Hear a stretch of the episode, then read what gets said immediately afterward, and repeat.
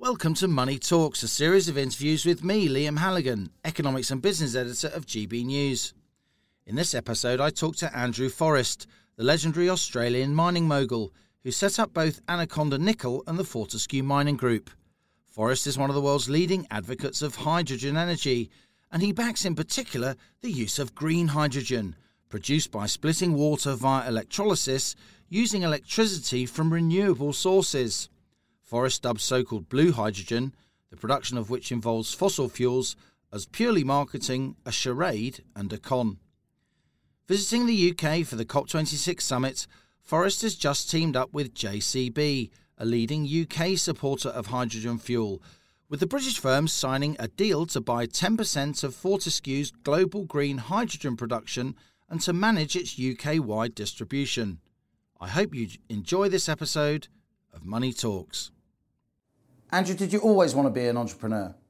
I suppose I did. You know, Mum used to tell me that I, even as a little kid, I'd kind of swap and exchange transistor radios for a pair of tennis shoes, or you know, always bartering here and there. I just really enjoyed it. You started your first mining company, having grown up in Western Australia, rural, outback kind of environment.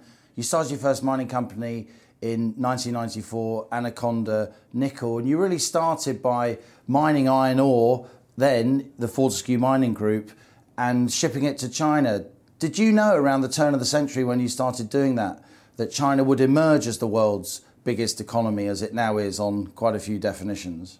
Yeah, look, I'll, I'll, I'll answer that question. I, I, did start Anaconda Nickel, extremely complex, metallurgically difficult, but wonderful, wonderful project, which is now one of the largest nickel and cobalt, you know, battery metals in the world. Uh, it, uh, you know, I, have got a few scars to show for that. I got turfed out of that company. It's now someone else's really successful company. So then I went off and started Fortescue. And I started Fortescue because I'd been travelling to and from China for about 33 years. But, you know, just after I left Anaconda, I went back to China and I was completely amazed at their plans, their appetite to leave a better future, a stronger standard of living than what they had for their kids. And they even had this dream that for their, in their kids' lives, maybe they could even get their kids up to roughly a Western world standard of living. And I thought, these blokes are going to need a hand. I mean, they're not going to do that on their own. They're going to want resources. Um, and so I went back to Australia and started an iron ore company, and, you know, the rest is history. On most definitions, you're Australia's richest man. You're a multi-billionaire. You want to turn Fortescue, though, into a mining company that produces net zero carbon emissions by 2030. That's way ahead of any of your competitors. And some people would even wonder why a mining titan is interested in net zero. We're going to talk about the how you think Fortescue can get to net zero so quickly, but let's just start, Andrew, with the why. Okay, so it's a really great question. I started to noodle with hydrogen when I was a kid, like any other kid, kind of amazed that you could take something out of water, something from water you could actually burn. I mean, how does that work? And then when you burnt it, it released a whole heap of energy and it went back to water. And I just thought, oh, mate, this is Harry Potter. I mean, this is too good, you know. And I just started to look at it more and more. And then about 11 years ago, Fortescue started to investigate hydrogen really seriously. Five years ago, five, six years ago, we started biotechnology as a plan B for hydrogen. Hydrogen's got this little issue, it's difficult to store and difficult to transport in bulk. But as ammonia, you can do all of that really. You can convert the hydrogen that you create into ammonia, which is a liquid, which then you can move around. Yeah, so exactly. You can you just add a bit of nitrogen from the air into the ammonia, and honestly, per cubic meter, you're transporting as much hydrogen as ammonia than you would if it was pure hydrogen. Works super well. And so I thought, okay, so that's our plan B. Plan A might be pure hydrogen one day, but we've got a plan B. Let's go hard. And at the same time, I thought, you know, I got to dig under this environmental stuff. I got to really seriously educate myself. I don't want to be this vapid rich bloke with an opinion. I mean, I, I want to know about it. So I sent myself back to school for four years. Tough four years, actually, now that I look back on it. was a PhD in marine ecology. And I thought that, you know, the problems of the oceans would be like overfishing and plastic, and they are. But the elephant in the room was global warming. And what that's doing to oceanic wildlife was just shocking to witness. I thought, oh, it's not going to be long before it does it to us too.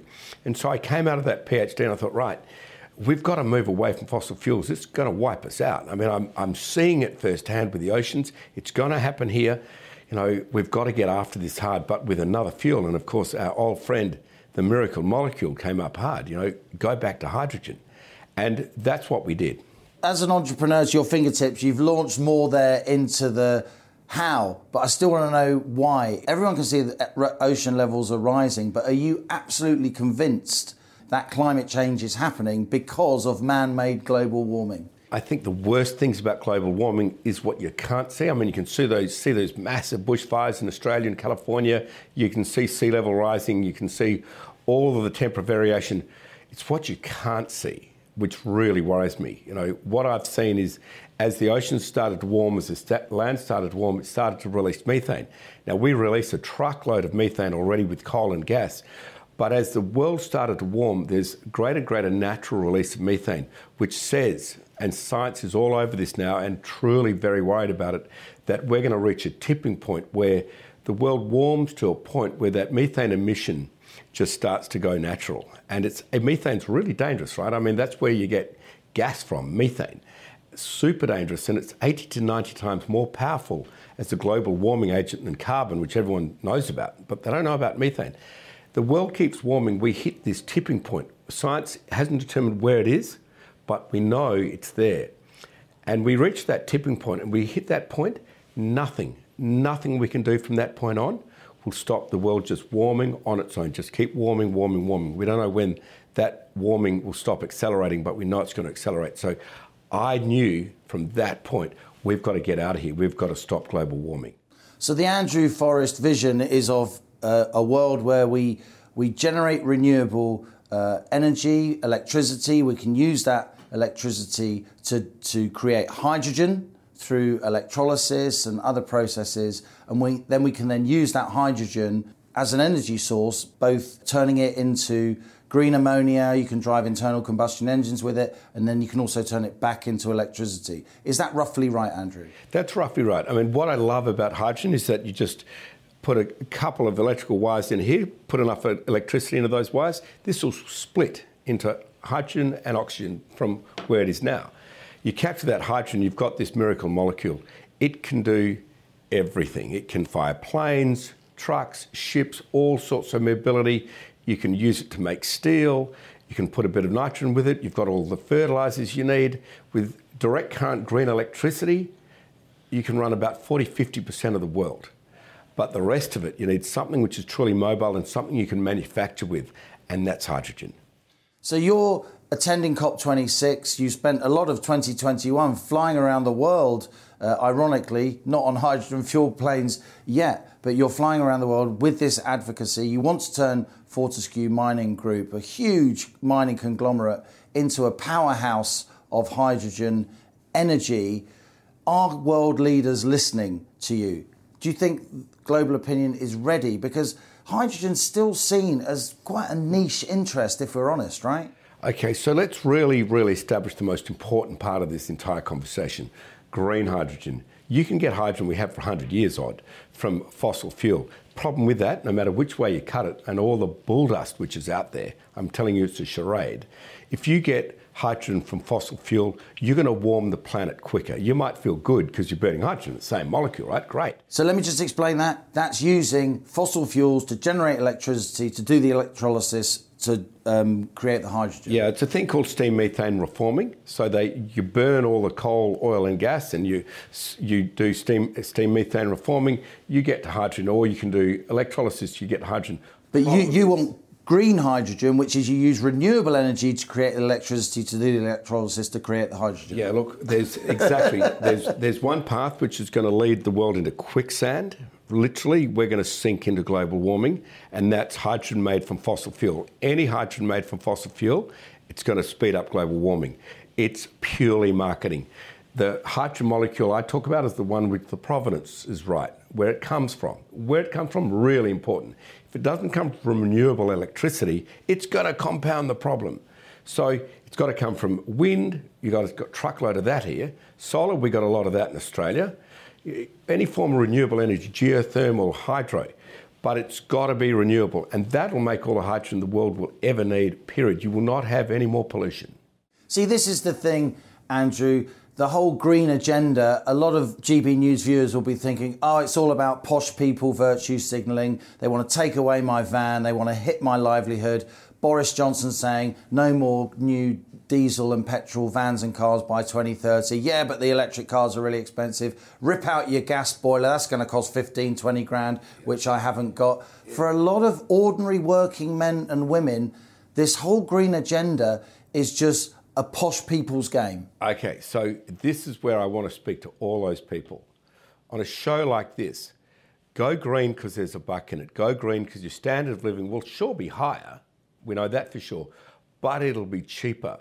Rip out your gas boiler, leave your gas boiler there. Just make sure it can take hydrogen gas. If it can take LNG, it's going to take hydrogen gas. Make sure you don't buy the bull dust gas, which is hydrogen gas from fossil fuel. That's just going to make it worse.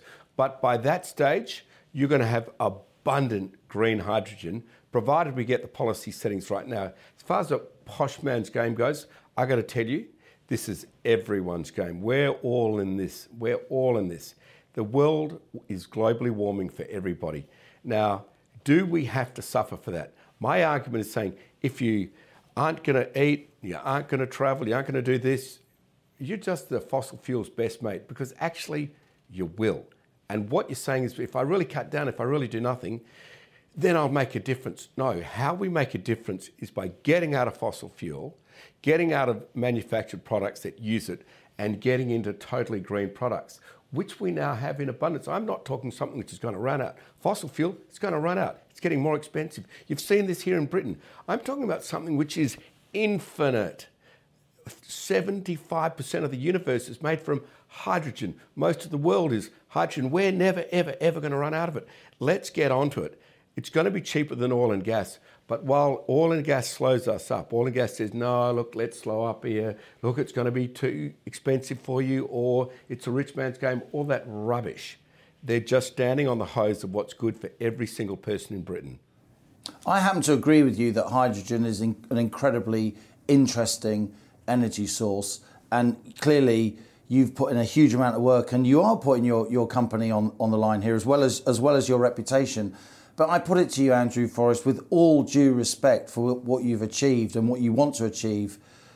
We're too late. That you know, we're not doing hydrogen um, filling stations around the UK as we head for 2030. We're doing straight electricity filling stations. The infrastructure we're going for is not a hydrogen infrastructure. You're to have to literally turn around the oil tanker at this point. It seems to me that this hydrogen advocacy lobby is about 10 years too late. Yeah, so what happened with the battery lobby and the electric car lobby is they lined up with the fossil fuel lobby because it's going to be a lovely big illusion. You can plug in your car, but the smoke comes out of the stack somewhere else. Mightn't be in your garage, but you created the same exactly. carbon, right? So it's an illusion, it's a fake. Now, look, I am speaking to leaders all over the world and they're starting to get it. They're starting to get it. Actually, that was a bit of a con. And hydrogen from fossil fuel, that's an even bigger con. When we've got all the green energy the world could ever need, why not just use it? Green electricity, I mean, let's have that straight away. Green ammonia, let's fire all our ships, everything else, our trains on it. Green hydrogen, everything, trucks, cars, planes. So if you've got that solution, it's not too late. It's never too late. It's too late if we don't act. But let's act and let's bring up our standard of living, bring down our cost of living, and stop global warming. And that's the future of green hydrogen. Andrew, you made your business reputation, you made your first fortune in your dealings with China. You're often seen as a bridge between China and the West. You've spoken to many of China's top leaders over many years.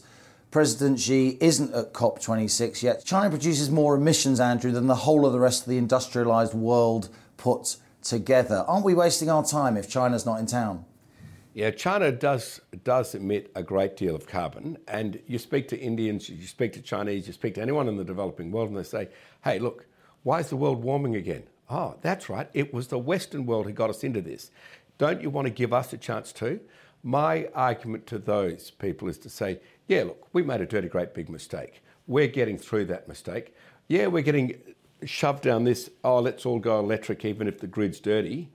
Con or let's, let's just use hydrogen from fossil fuel con.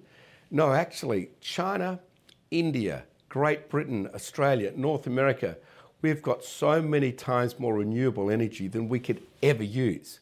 China, I've said really loudly in China, in their newspapers, President Xi should be here. Okay, he thinks he might get a bollocking for this or that if he if he comes. He's seeing it being really political. What I know though is what China is doing, and I don't know why they're not speaking about this more because what they're doing is absolutely great. Yes, they're putting in coal-fired power stations, but at the same time, what you don't hear spoken about is they're putting in miles and miles and miles of wind farms. So, I mean, they stretch over the horizon, right, in this arid, windy country, not used for anything. And they're creating the biggest wind farms in the world. And that's to turn China green. That's to make green hydrogen. Now, if I was them, I'd be saying, hey to the world, this is what we're doing, going flat out. You guys are just talking about coal fired power stations. We're trying to feed ourselves, okay? Cut us some slack. So you're saying Xi should be here at COP26? Yes, I've said that. It's been my views are well known in China that Xi should be here. He's got his reasons for not being, but I, I also know that China will be well represented.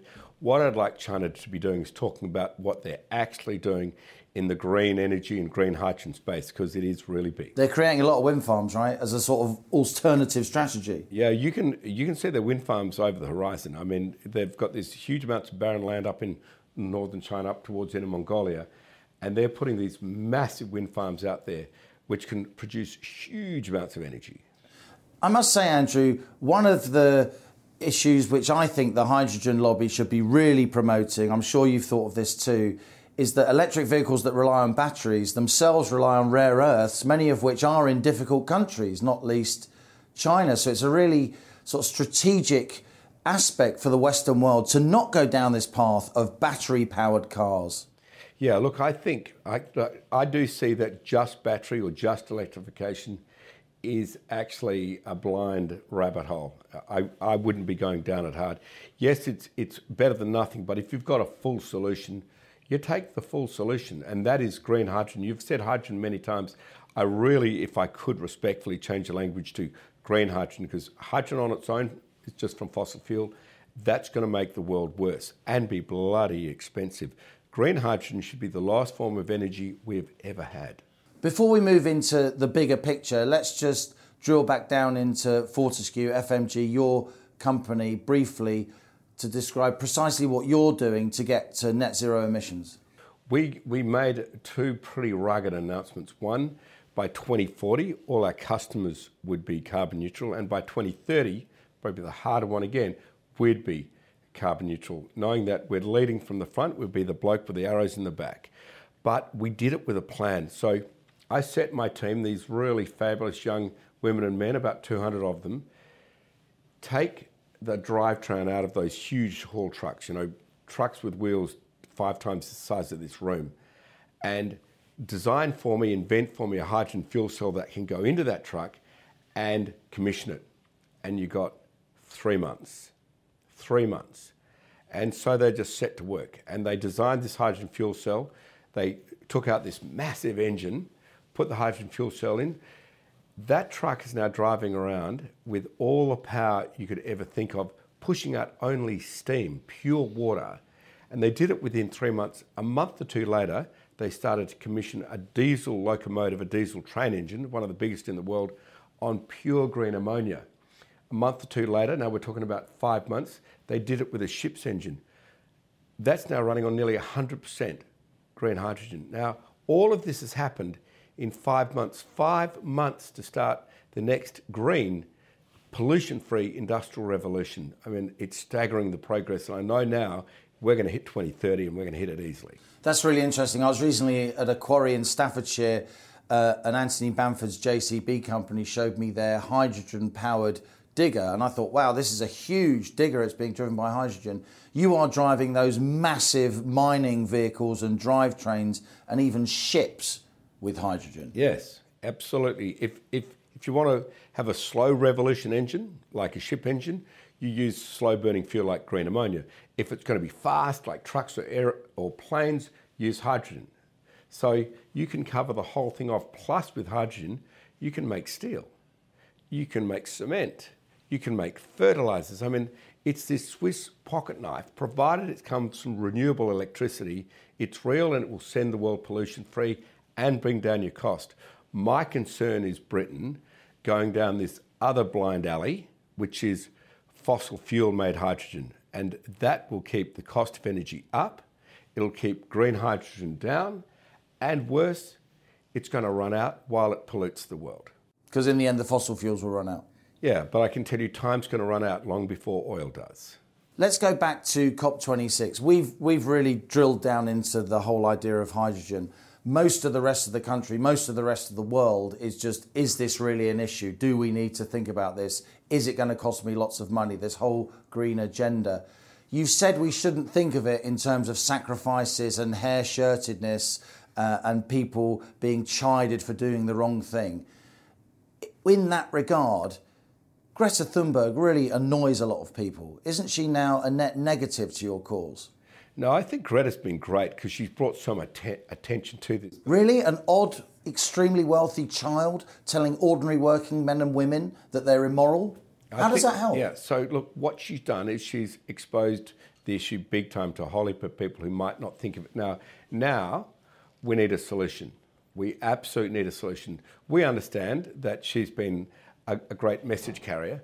But the solution here is green hydrogen. And yes, if I could say to Greta, please put all that. Dial it down a bit. Yeah. Well, I'd say to Greta, let's go to a solution. We need hope now. I mean, no one's going to sail to North America from Europe like you did. They just might not even have the time, right? So it's not feasible. What we need is to grab the pure solution we have, the solution everyone in the world has, the solution Britain has, and that's to become energy independent.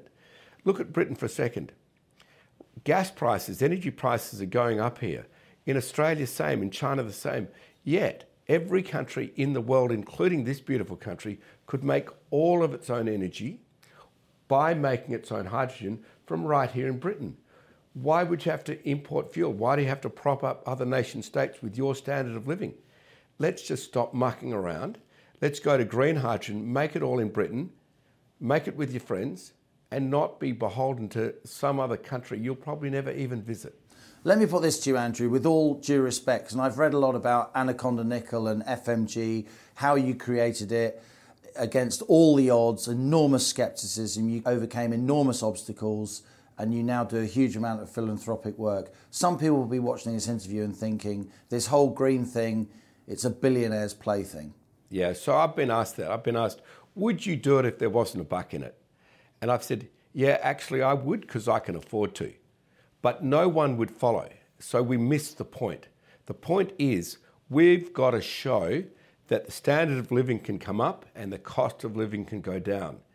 That companies like mine and all the big heavy emitting industrial companies out there, which are the global warming problem, it's not the tech company making a grand announcement, let's give them a slow clap. They're not going to do anything for global warming. They don't do anything now.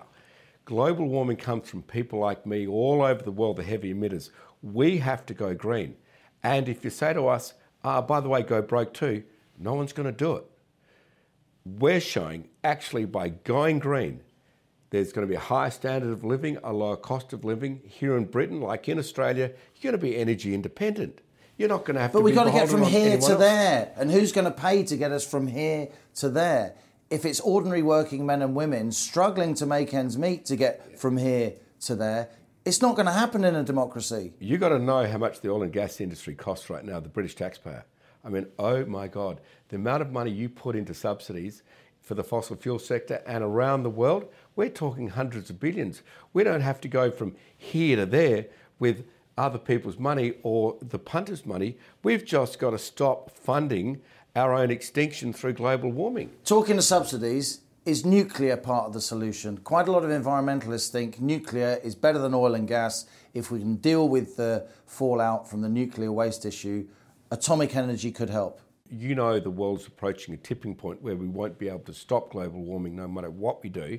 I'd put everything on the table, but I'd say this about nuclear it's a second option. If you've got a first option, which is entirely safe, it's not going to spread all around the world. If a terrorist gets hold of it, he's not going to be able to blow anything up with it. And that's green hydrogen. Problem with nuclear is that when you look at the process flow sheet, no matter which one you look at, even using waste uranium from a nuclear power plant, even using that nuclear waste, you still enrich it back up towards weapons grade. So I find that is going to deliver a cleaner world, but a more dangerous world. And if you don't have to do that, don't do it. If you've got a full, practical, implementable solution in green hydrogen, do that.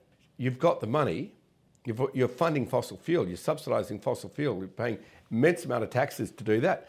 Stop hurting yourself, bring that across to green hydrogen, have all the energy you'll ever need at a lower cost, be energy independent, high standard of living. Let's do that, and it's safe. Do you think Boris Johnson gets all this?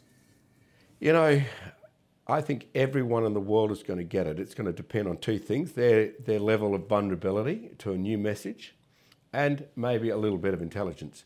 But I'm sure everyone watching this program is going to know if you've got an infinite source of energy which is going to put out zero pollution, when you burn it, it turns back to water and it's going to bring down the cost of living and make Britain energy independent. Let's do it. Andrew Forrest, Twiggy to your friends. it's been a pleasure. Thank you. Great to be aboard. Thanks a lot for listening to Money Talks with me, Liam Halligan, Economics and Business Editor of GB News. If you've enjoyed this episode, please leave a rating or review on Apple Podcasts, YouTube, or wherever you're listening. Do subscribe to this podcast and also check out my daily television show, On the Money, at 1pm Monday to Friday on GB News or via the GB News app. GB News, Britain's news channel.